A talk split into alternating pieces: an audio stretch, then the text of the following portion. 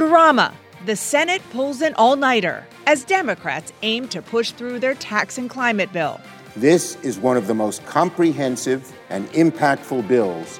But will their Inflation Reduction Act actually reduce inflation? It will, in fact, have a minimal impact on inflation. And across the aisle, we'll talk to two senators about their history of working together and what's next. Republican Senator Lindsey Graham and Democratic Senator Richard Blumenthal. Plus, on the trail, as candidates make their pitch to voters, one Democrat goes all in on a major issue. I am pro choice, and I am going to be governor because of my commitment to the women of Georgia. What's the winning strategy for November? Democratic nominee for Georgia Governor Stacey Abrams joins me ahead.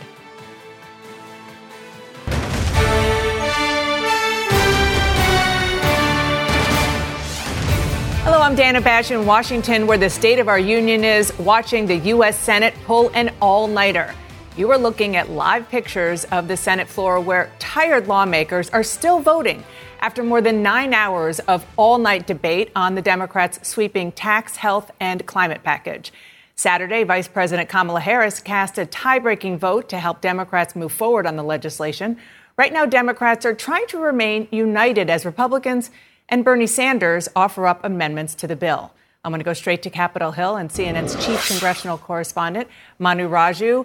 Uh, Manu, you have been up all night. You don't look it, but you've been up all night with the senators watching it all uh, unfold. What's the latest? Yeah, the senators are expecting several more hours of voting after starting the votes at 11:30 p.m. Eastern Time last night, going all through the night. And just walk, I just walked into the Senate chamber. Senators appear surprisingly energetic, and we expect this to wrap up sometime probably early afternoon. But because of the procedure they are employing here, Democrats are trying to pass this bill along straight party lines. It cannot be filibustered because they're using the budget process. That same process gives senators an endless amount of amendments amendments if they want, limitless, and essentially they can offer amendments until they decide to g- give up, essentially, here. Now, Republicans have offered a series of amendments targeting immigration, the IRS enforcement, as well as energy provisions.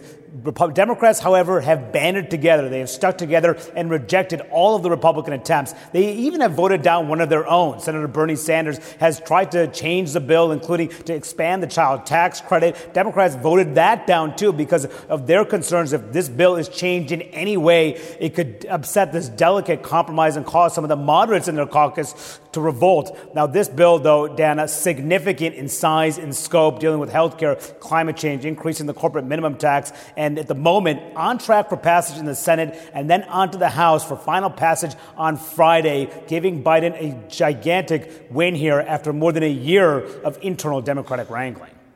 Dana. Manu Raju, thank you. Here with me now for a special joint interview, two senators from either side of the aisle who have come together to pass a surprising amount of compromise legislation. Connecticut Democratic Senator Richard Blumenthal and South Carolina Republican Senator Lindsey Graham. Gentlemen, thank you so much for coming on uh, for this interview. And Senator Blumenthal, I'm going to start with you about this budget bill that is uh, making its way through Congress. Three independent economic analyses, including the Congressional Budget Office, all say the Inflation Reduction Act will actually have little to no impact on inflation.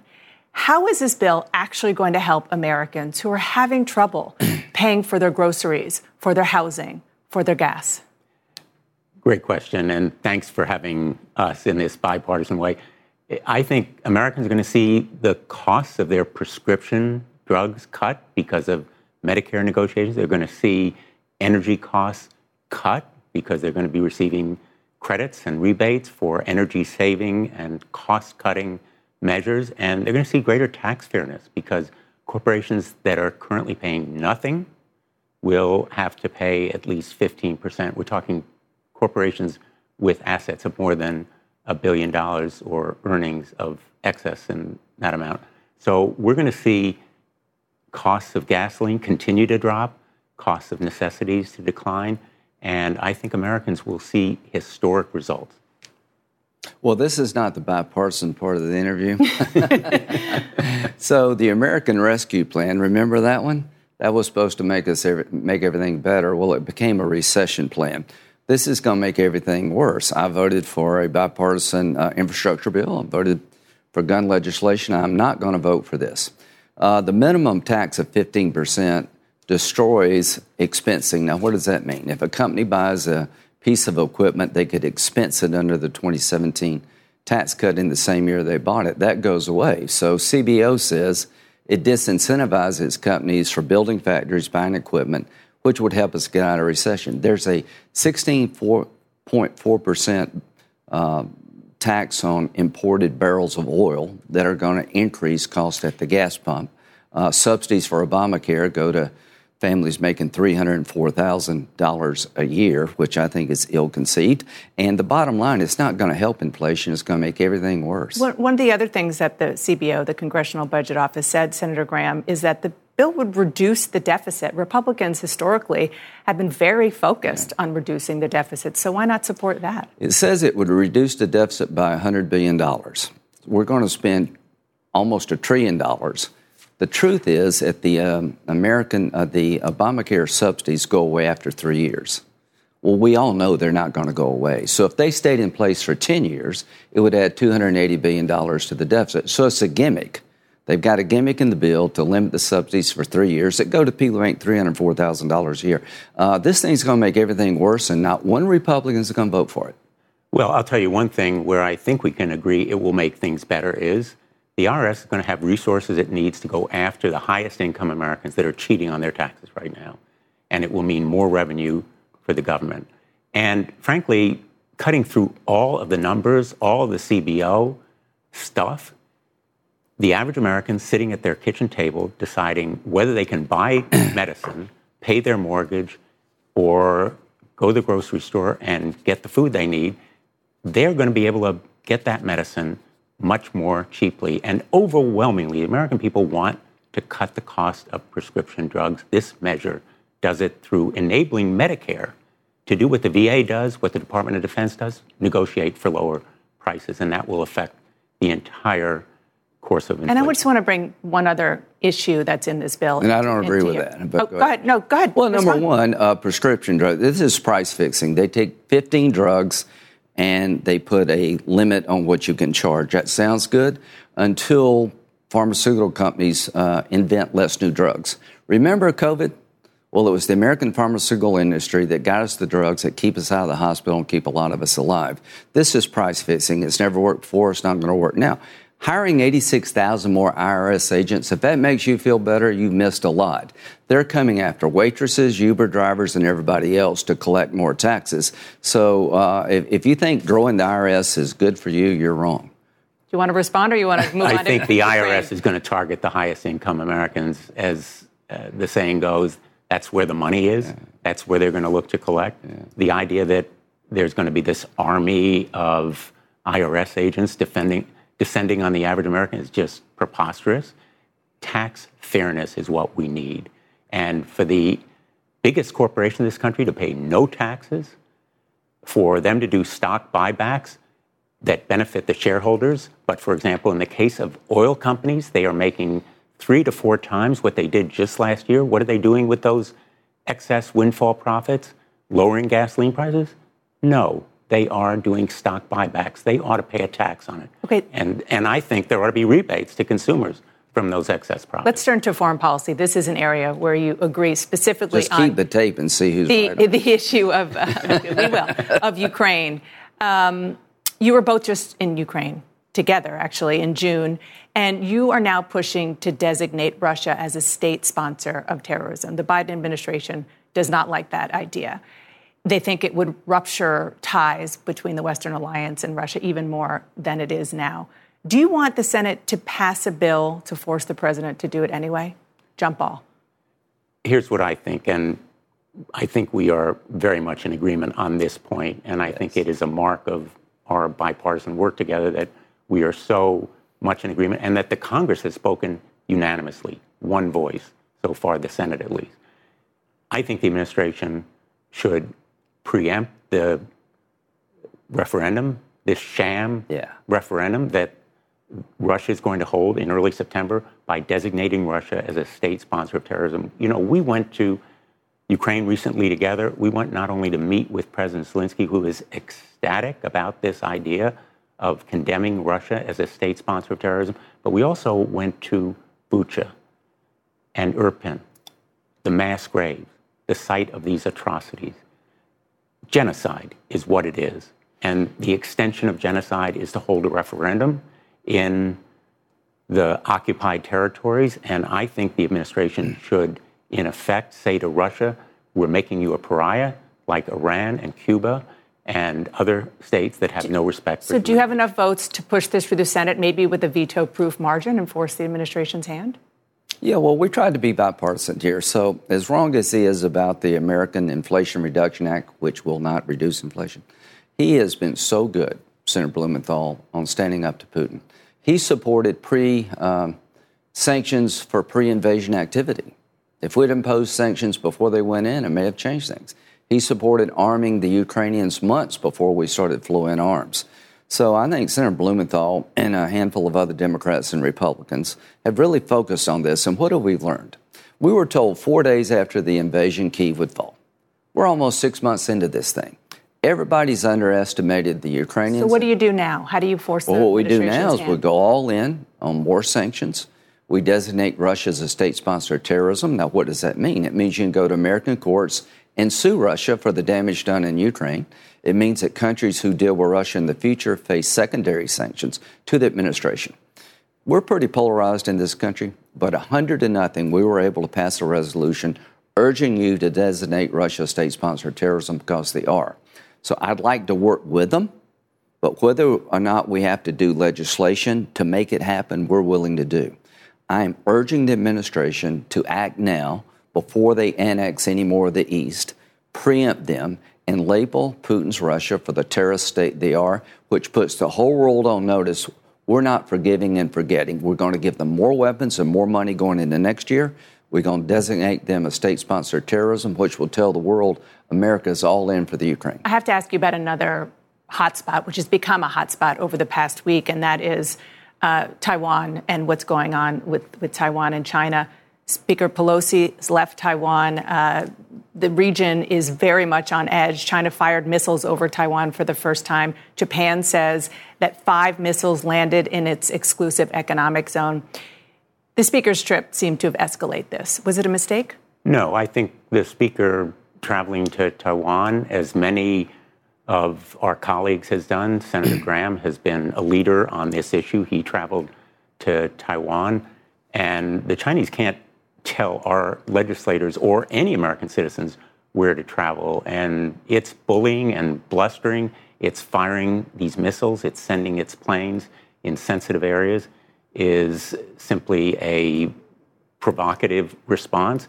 But I will tell you, China is watching what we do in Ukraine. Amen. And that's why we need to send more of the HIMARS multiple launch long range artillery so that Ukraine is successful in this next month during its counteroffensive. That's why we need to provide more humanitarian assistance to Ukraine and stronger sanctions. It's not only the state sponsor of terrorism. The president can conduct foreign policy if necessary. We can change the statute to provide the president with more flexibility, but I hope the president will decide to adopt this stance voluntarily, and he hasn't taken it off the table on the state sponsor of terrorism. Is this an area where you actually agree with Speaker Pelosi? Yeah, she should have gone. I'm glad she went. If she hadn't gone, what would that have sent signal to the Iranians and the Russians? I want to build on what Dick just said. One thing affects the other. Why does anybody care about Taiwan? 90% of the high end chips for refrigerators, the F 35, and cars are made in Taiwan. How would you like the Chinese Communist Party to own that whole market. We need supply chain break from China. So Taiwan's important to us economically. The last guy that tried to re- rewrite the map of Europe by force was Adolf Hitler. It threw us into a major war. This is a land war in Europe in 2022, and the Ukrainians can win this thing with our support. So here's what I want China to know. Uh, Putin made a big miscalculation. Almost six months into this war, Ukraine is bloodied but still standing unbowed. NATO is bigger, not smaller. The International Criminal Court is coming after Putin and his cronies, and we're going to strangle the Russian economy as long as they're the largest state sponsor of terrorism. So if you want to receive what Putin did, try to go into Taiwan. They're going to fight to the last man in Taiwan. Bob Menendez and myself, and I think Senator Blumenthal will help us have this new legislation to give more economic support to Taiwan, more military support, and to sanction China for cyber attacks on this democracy called Taiwan. The right response is to, to push back against a bully, not cower. Senators, stand by. We have a lot more to discuss, especially issues where the two are making progress in a bipartisan way on the domestic front. Stay with us.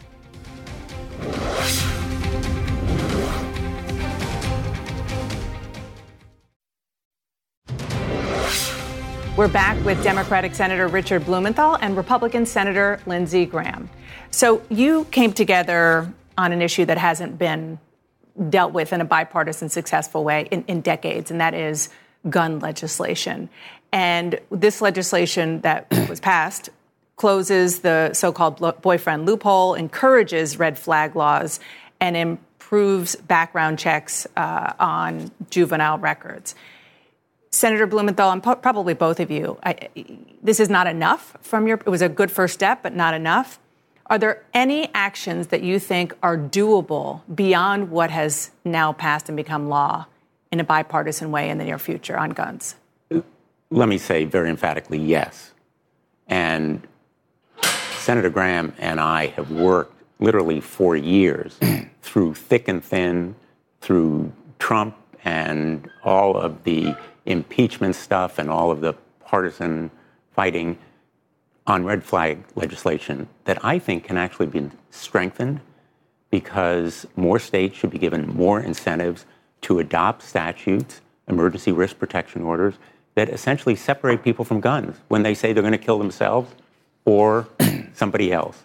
And we came together after the Parkland shooting to say we want a strong red flag incentive statute. We worked through it with all the groups. I think we can do more on that proposal, possibly also on safe storage, Ethan's Law, named after Ethan Song in Connecticut, who perished at a friend's house as a result of playing with a firearm, and a variety of other measures, including the background check system, mm-hmm. maybe repealing the sweetheart deal with the manufacturers that give them absolute immunity. Is any of that going to fly with Republicans? Well, I'm certainly, you know, I'm not going to do anything to gun manufacturers, uh, blame them for an action of somebody who commits a crime. So, no, that's off the table. I own an AR 15. I'm not going to ban AR 15s, but Sandy Hook looms large here. Happened in Connecticut. Uh, so, Uvalde. The guy's nickname was the school shooter on the website he hung out. Parkland, the Cruz guy. 30 visits by the cop. He did everything but take an ad out in the paper. He's going to kill people at so school. So, what more can you do beyond what's already Well, I think what we can do is incentivize states to give them the tools they need to deal with this before it's too late. Due process is important. A lot of people on my side don't trust the government. They're afraid the courts are going to take their guns. Here's what I would say this is not a national red flag law, it's not a national protective order law, but it does have resources to deal with the issue of unstable, unstable people owning guns. The cops run across these people every day. We involuntarily commit people who are mentally ill or dementia to keep them safe from harming themselves. All I'm suggesting is as a proud gun owner, we need a better system to act before it's too late. Due process is important, but the idea you don't trust the judge would would argue against having any criminal law against anything. So the judges are the same ones that will deal with crime. You'll have due process, but I want to give tools to people on the front lines of this fight, the cops, to act through a court before it's too late. I think every responsible gun owner should not be afraid of a legal system that protects people with due process and keeps guns out of the hands of unstable people. Senator, I want to move on to other issues, but do you have any anything you want to add? Here's the common ground that I think we share and many of my colleagues on both sides of the aisle share. Keep guns out of the hands of dangerous people, but through due process. Okay. Can't so, say any better. So, Senator Graham, uh, another issue that is before the Senate is uh, gay marriage. At least that is what Rob Portman wants. He's trying to get enough votes to codify same sex marriage because Justice Clarence Thomas suggested that it might be in jeopardy. You said two weeks ago that the state by state approach is the best way to go. So I just want to be clear about your position. Are you saying that the 2015 Supreme Court decision that made same sex marriage the law of the land nationally should be overturned? No, I am saying that I don't think it's going to be overturned. Nor I'll, should it be? Well, you know, that'd be up to the court. The reasoning, I think, could be attacked, but the point I'm trying to make is I've been consistent. I think states should decide the issue of marriage and states should decide the issue of abortion. I have respect for South Carolina. South Carolina voters here, I trust to define marriage and to deal with the issue of abortion, uh, not nine people on the court. That's my view. How far down should I mean? How how wide should that go? How many more issues should that well, go to? For example, about, Lo- uh, Loving versus Virginia that allowed interracial marriage. Is no. that no, that shouldn't be touched? No. So here's the point. We're talking about things that are not happening because you don't want to talk about inflation. You don't want to talk about crime. This is all politics, my friends. Uh, instead of trying to solve problems like unstable people having guns, we're talking about constitutional decisions that that are still in effect. But if you're going to ask me to have the federal government take over defining marriage, yeah. I'm going to say no. Okay. Uh, let, me, let me just add, okay. if I may, uh, I think that Obergefell, the Supreme Court decision that guarantees marriage equality, should be codified because I think there's a real danger of it being overturned by the Supreme Court. The Supreme Court has indicated it has a hit list beginning with marriage equality, contraception, possibly others as well, Loving versus Virginia. And I think we need to guarantee these rights to assure people that they can marry the person. Senator Blumenthal, I want to ask about a, a big political issue that's going on in your party, and that is the question of whether Democrats should be playing aggressively in Republican primaries. One of 10 uh, Republicans who supported impeachment, Peter Meijer, lost his primary this week in Michigan. Democrats on a national level boosted his Republican opponent, who uh, is an election denier. He said that it's wrong for Democrats to support candidates who say they're a threat to democracy. Elizabeth Warren said that it's dangerous to do this. Do you agree? I agree that we should focus on our candidates and our races, support them enthusiastically, and make sure that we have the best candidates on our side running and that they have the resources they need to be successful. So is that a no? Don't do that? I agree that playing in other people's primaries generally is a bad thing to do. Okay, so let me ask uh, just each of you about, when you talk about each of your political parties, look forward to 2024. Uh, Senator Graham, you said that you want Donald Trump to run again in 2024. Yeah. I want to play for our viewers what happened the late in the night on January 6th on the Senate floor. Trump and I, we've had a hell of a journey. I hate it being this way. Oh my God, I hate it. From my point of view, he's been a consequential president. But today, first thing you'll see, all I can say is uh, count me out. Enough is enough. So, why now do you think Trump has the character to be president again? Well, I think he was a consequential president. If you compare his policies to what's going on today, I think he's got a hell of a story to say. That speech was about, I'm going to certify the election. Here's some things I don't believe. I don't believe the Taliban when they say they didn't know Zawahiri was in Kabul. Uh, I don't believe Mayorkas when he says the border's secure. I don't believe the election was stolen, and I don't believe this new bill is going to lower inflation. That's where I'm at. You don't believe the election was stolen. Do you want Donald Trump, if he is looking ahead to 2024, to stop saying that? I think we should look at in election integrity measures to make sure some problems don't happen again. But if he runs for president, talking about 2020 is not what people want to hear. He likes hearing it, but people want to hear about how can you secure a broken border? How can you stop rampant crime? What can you do to get the economy back on its feet? And how can you make it safer again? Uh, how can you stop Putin from going further? What would you do with China? That's what people want to hear. And here's the good news for Republicans. Based on the performance of the Biden administration, we're in the game at a level I never dreamed of. It's not so much about people liking us. People are looking for so, an alternative uh, to what's going on. I want to ask Senator Blumenthal about his potential candidate, but sounds like you're, you're saying point blank, Donald Trump, please stop saying the 2020 election was overturned. I'm telling President Trump, if you want to be president in 2024, focus on solving the problems Americans are living with. Senator Blumenthal, President Biden says that he intends to run for uh, reelection in 2024. You've heard uh, there's n- not exactly unanimity in your party. Uh, people like Uh, Chairwoman Carolyn Maloney said that she doesn't think he will run. Uh, Congressman Dean Phillips says he doesn't want him to run. Do you think President Biden is the best candidate in 2024? I'm going to be very blunt and very honest with you. My focus is totally on this November, partly because I am running for reelection, but also I think this November is going to determine how successful President Biden is in the next two years and how strong he would be as a candidate. We need to elect more Democratic senators to assure that he can appoint judges, he can achieve pro choice legislation, he can continue the forward momentum of the economy, lower inflation. We are making tremendous progress. The Inflation Reduction Act is just yeah. one example.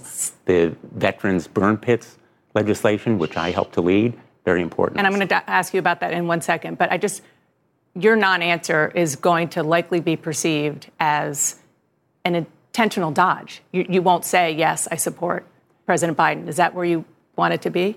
I will support President Biden. Do you want him to run? If he decides he wants to run, and I think his decision will be determined by how November ends for the Democratic Party and for senators okay. like myself who are running for reelection. I will not support President yeah. Biden. you didn't need to if say that. If Trump runs, I would support him. But you know, he, Senator Blumenthal brought up something um, important, which is we've been talking about a lot of bipartisan accomplishments. The two of you have been a big part of it, but so is President Biden. Does he get some credit, in your view, for so much of this legislation that has actually passed? That's what he promised to do, work in a bipartisan way. Yeah, I mean, I, I mean, he signed things that made sense. I mean, the infrastructure bill, uh, you were on that. We worked together. The gun thing, we've been working on this for years. We sort of found the sweet spot. We worked, we, we worked on the Earn It Act. Social media sites can be sued if they don't protect children from exploitation. You have to earn it. You have to harden your sites to keep from being sued when children, and you know, um, uh, predators go after children on the internet. We did that together. I mean, he's in cycle. I hate to say this, but I like him. Him? I mean, yeah, I mean, I don't want to ruin his life here, but you know, we have found common ground on foreign policy, domestic issues. I'm working with Elizabeth Warren to create a regulatory commission to deal with social media problems. So there are plenty of us up there who fight and work together. I just want the country to know that all is not lost in Washington. Well, that's why we have you on. I mean, there's, there's, there's a secret sauce here, which we can talk about later, but hopefully we'll be able to do this again, have you both on, because uh, we all agree this is good for the country to yeah. see that you can be you can disagree without being disagreeable, but also work together where you see those. Uh, and, those and working together is what the American people really want. Senators, thank you so much. President Biden is on track to sign a big piece of his agenda into law. How much is that going to affect Democrats on the ballot this November? Stacey Abrams will be here next.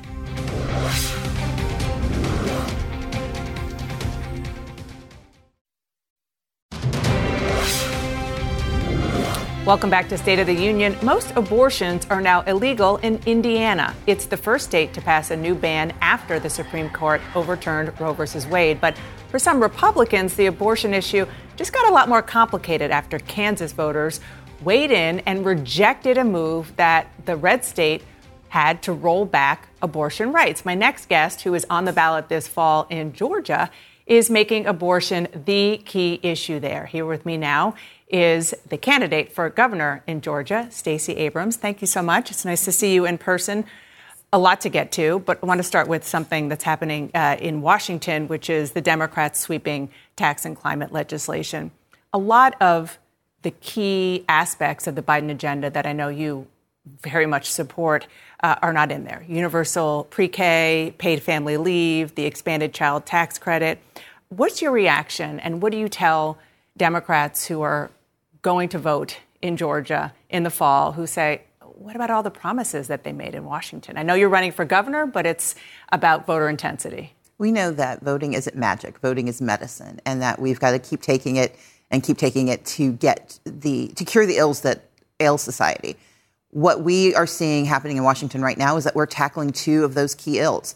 For people in Georgia who do not have Medicaid expansion because Brian Kemp refuses to do so, this drug bill is going to help a great deal because it's going to allow them to actually be able to afford their medications without choosing between medicine and food. We know that we have to take action on climate.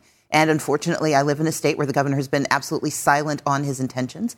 I intend to push for environmental resilience, and this is a bill that's going to help us do that. But overall, it's going to put money back into the pockets of Georgians, back into the pockets of Americans, and that's the kind of progress we need to continue to make. So let me ask about the issue that you're putting front and center in your campaign, and that is abortion access. I want to read a promise that you made to voters in Georgia this week. You said, quote, as the next governor, I will make it safe and legal to have abortions in Georgia. Um, just so everybody knows, the law of the land now in Georgia is that abortion is banned after six weeks.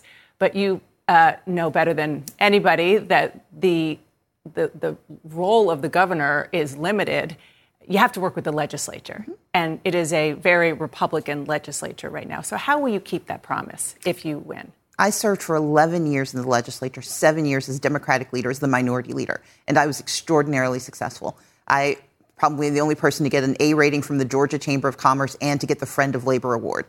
I understand how to negotiate and how to navigate. But what I also understand is that the majority of Georgians do not like this law. It is an extreme ban. It is dangerous and it affects women across the spectrum. The bill passed in 2019 by one vote in the House. I believe that we will come back into power when I take the governorship with people who want to do what's right for the women of Georgia. This is an economic issue. This is a healthcare issue. This is a liberty issue. So you, and I absolutely believe that we can fix this law. I mean, again, this is what happened in Kansas is uh, something that went to the voters. It didn't go through the legislators. It was a ballot initiative. That doesn't exist in Georgia. So you're going to have to convince legislators, where right now Republicans hold 61% of the seats in the Senate, 57% of the seats in the House there. Electing me as governor is going to be a sea change. And it is going to be a strong signal to the remaining legislators that they've got to do right by the women of Georgia. This law, as it stands right now, will investigate women for being preg- for miscarriage or for pregnancy loss. It tells women that they are in danger of going to jail if they are found to have committed some type of feticide against, uh, to, essentially, if they are drinking a glass of wine, because we have now granted personhood, we do not know what this law means. And that means that women are in danger. They're in danger of losing their liberties, they're in danger of not having health care. And I believe that should I be elected, because this issue is so important on every metric, I will absolutely be able to make changes in the legislature. Well, uh, on that note, the Georgia Department of Revenue announced last week that Georgians can now claim an unborn child as a dependent on their state taxes. Would you overturn that if you become governor? Absolutely, because, and that's part of my point about a woman being under investigation.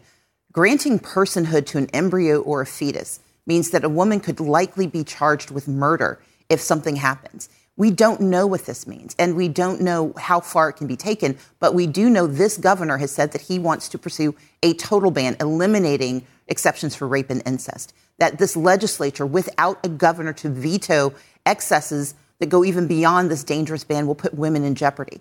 Georgia has 82 counties without an OBGYN. We have 18 counties without a family doctor, nine counties without any physician at all. And we are telling women that they have to undergo a traumatic experience without having access to medical care, medical services, or the leadership of a governor who believes in their human rights. You are a Christian. Uh, you are the daughter of two retired United Methodist pastors. Some uh, Democrats, Joe Biden is a good example, have had a complicated sort of relationship or conflict between their faith and the abortion policy. Some Christians, as you know, they believe that life begins at conception. I'm just wondering how you think about your faith with regard to this policy. I've thought about my faith a great deal. In fact, I was anti abortion until I went to college. And there I met a friend who has my shared faith values, but we started having conversations about what reproductive care and abortion care really is. And when I talk about that, it was an experience that I had because she was able to give me a different perspective. And over the course of the next few years, I really started thinking about what role should the legislature play? What role should government play? This is health care. This is about a woman's right to control her body. This is about a woman's right to experience and determine her future.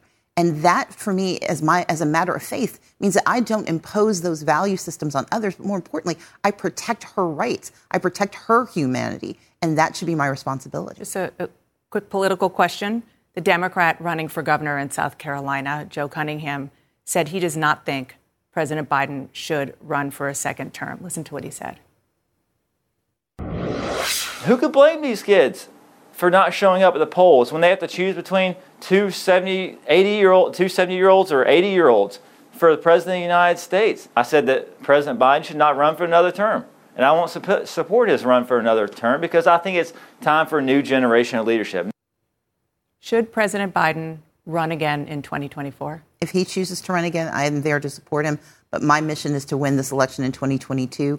The strongest predictor of what will happen in 24 is governors across this country winning on the on the values of protecting a woman's right to choose, reducing gun violence, making certain that we have an economy that is strong. And I intend to be that governor for the great state of Georgia. If he called you and said, "What do you think? Should I run?" What would your answer be? I'm going to tell him to do his best job, and that right now our focus has to be on has to be on what's happening. But yes, if, if President Biden chooses to run again, I absolutely support him. But my responsibility is to make certain that we protect women. And I encourage people to go to my website at staceyabrams.com to learn more about my plans, a very comprehensive set of plans to protect those women and the people of Georgia against an extreme agenda being run by our current governor. Stacey Abrams, thank you so much for coming in. Thank you. Nice to see you in person. Likewise, thank you. And we should note that we invited Stacey Abrams' opponent, Republican Governor Brian Kemp, on this show this week. He declined, but we hope to interview him ahead of the midterms. Up next, a big meeting for conservative activists this weekend and a glimpse of what that might mean for the future of the GOP and the Republic. That's next.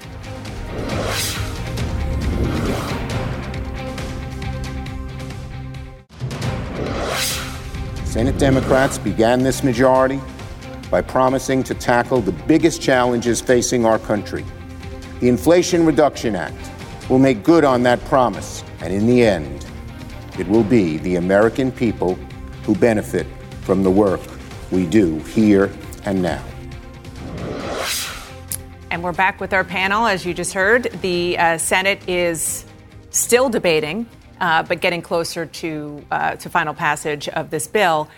I want to just even look more broadly beyond this bill and look at some of President Biden's successes on his agenda. It's a long list, and I don't even have time to read it. It's that long, but not only what we're talking about now, $1.2 trillion infrastructure bill, bipartisan gun safety bill, veterans, so on and so forth. I'm going to start with you, Congressman, because I know this is something that that you want to talk about, which is understandable, and then we'll do the yeah, but after. well, I think it's been a great week for President Biden. He also took out the leader of Al Qaeda. He's on the verge of passing historic legislation to lower your health care costs, invest in fighting climate change, also address the, the deficit, re- reducing the deficit. So it's been a fantastic week. And also, we've gotten a lot done in these two years with extremely narrow majorities. And you know that, how difficult that is to work with We've got a 50 50 Senate. we've got about a three vote margin in the House, and we've still been able to get a lot done. We can get even more done. We can get some more Democrats elected after this November. He has a point. Uh, some of the stuff on your list, I think, had good, solid bipartisan support. Some of this stuff I would hesitate to call a win. I mean, this bill they're passing today, they've named it the Inflation Reduction Act. And even Bernie Sanders went down to the floor to remind all of his colleagues that this does nothing about inflation. That is the top issue in the country. It's not even close. We have a pollster here. She'll tell you that. And so I, I think that they have a branding problem. When Democrats go to the polls to argue for their program and they say, we passed an Inflation Reduction Act and people are looking at their grocery bills and they haven't gone down, they might hold them accountable for it. We talked about the pollster. I would just want to say, Kristen Soltis Anderson, you look at the numbers, you're a Republican pollster. Is this enough to change the narrative or change how people feel like what Scott was talking about? Passing a bill alone, I don't think changes things. It will matter entirely. Does it affect people's bottom lines at home? I mean, we are still seeing two thirds of Americans believe that the economy is getting worse. Biden's job approval rating has been pretty low, even in the face of all of those pieces of legislation that you've just mentioned. Uh, and so while Congress may be doing things, do the voters actually like what Congress is doing? I think remains an open question. Now, some of this is also because there are pieces of the Democratic coalition that have not been very enthused by the Biden presidency thus far. Perhaps this changes things, but but I think there's a big question: Does that persist all the way through till November? And something that's getting a lot of buzz uh, this morning is the New York Times columnist Maureen Dowd saying that President Biden should take a victory and ride off into the sunset. the timing of your exit can determine your place in the history books. this is the moment for Biden to decide if all of this is fuel for a reelection campaign when he will be 81, 82 on Inauguration Day, or a legacy on which to rest. Well, first, I would say if Joe Biden runs for president, I will support him. But I also think we really have to see what happens this November because there are inflation is on the uh, ballot. We know gas prices are going down, so I think that will affect people's bottom line. But we also know issues like gun reform. Yes, they passed a bipartisan bill, but we still are seeing mass shootings, abortion, um, child care. All of these things that actually do impact people's bottom line are on the ballot as well. And while, pe- while Joe Biden's approval rating might be low, he's not on the ballot this uh, November. There are members of Congress, there is a Senate, and if we can actually expand the margins, and a lot of people, I remember a couple months ago, we talked and I said, I am still hopeful that Democrats can be successful in November. And I think we are at a pivot moment. And I think you will see that the shellacking that people have been talking about for the last years, I don't think it's going to happen because Republicans are not delivering for people either. They're being obstructionists, and people want to see Washington get things done. And your party's not doing anything. Well, a couple things. Number one, a big chunk of the stuff on that list that they just put on the screen was passed with several Republican votes in the Senate. So they have voted with uh, Biden and the Democrats on issues that they thought made sense, and they voted against it when they thought it made sense. On this question of Biden, you said you'll support him if he runs. Blumenthal this morning, uh, Stacey Abrams, all these Democrats. This is not a hard question. I mean, I don't want to have to like give you advice because you know we're not in the same side of the ball here. But, but there's only one answer to this. If you're a partisan Democrat, if you're like a, a, a loyal Democrat, all you have to say is yes. Yeah. Of course he should run. Well, listen, but you me, can't do it, and that ought to tell you all you need to know, American people, about how his own party feels about no, the president. No, I won't buy that. Hold on, we, we have. I'm sorry, forgive me. We just yeah. we have somebody on the ballot here. I, so. Absolutely, I, I, find it kind of funny, actually. Uh, this is a guy who knocked off an incumbent president, who got the most votes ever for president, who has passed. You're talking about the bipartisan legislation he passed. That's also what the American people want him to do as president. So he's done a great job. And if he decides to run, of course he should be uh, the nominee, and we will all get behind but him. do you want him to run? I do. I think he's had. See, a, there you go. And I think that he's done a good job in his, in his first two years. and if we can get him more of margins in the Congress, we'll be able to do even more. That's a good place to uh, turn to the Republicans. The annual CPAC conference, Conservative Ac- uh, Political Action Conference, was in Texas this weekend. I just want to play some of the rhetoric that came off that stage. We are at war. We're at a political and ideological war. We have the ability to shatter shatter the Democratic Party as a national political institution. The militant left wing in our country has become the enemy within. What the militant left is now proposing is not simply wrong, it is evil. Is that something that is going to appeal to uh, Republican voters, particularly in what's left of the swing districts? or the purple states in I the Senate? I think it's very. I, I, I, encourage people to take caution when it comes to what is said at a, a conference somewhere, and to what extent that's representative of. Rick Scott is in charge of getting right. Republicans elected to the Senate. He's not, you know, some sure, fringe, sure. I, I mean, I, I think in general, guy. you have a lot of Republican voters who are. They're of the mind that things are terrible in the United States. And this is something that they have believed all the way back. I mean, remember when Donald Trump was first inaugurated and he talked about American carnage? I mean, Republicans have believed that America is on the wrong track in a very powerful and visceral way for a while. And voters in the center are a, a little bit with them, perhaps not, not it's not 100% on how and why we got there. Um, but right now, I'm seeing things like right track, wrong track numbers that are terrible, that we haven't seen in a decade. And so, while I don't think that uh, necessarily you can look at something like CPAC and say that's what every Republican thinks, there is a real palpable sense that the country is is in deep, deep trouble and still needs transformation. Yeah, I, look, we don't agree on much. We've disagreed at this table. It, it's not right to go and say you're the enemy. You're the enemy. We're all Americans. Yeah. We we agree on virtually nothing. We're not enemies, and I don't think this rhetoric is what's going to serve. I mean, it might serve you well in a primary, I guess, but in a general election, I just don't see it. That's a nice place to end this. Thank you so much, one and all. Thank you for spending your Sunday morning with us. The news continues next.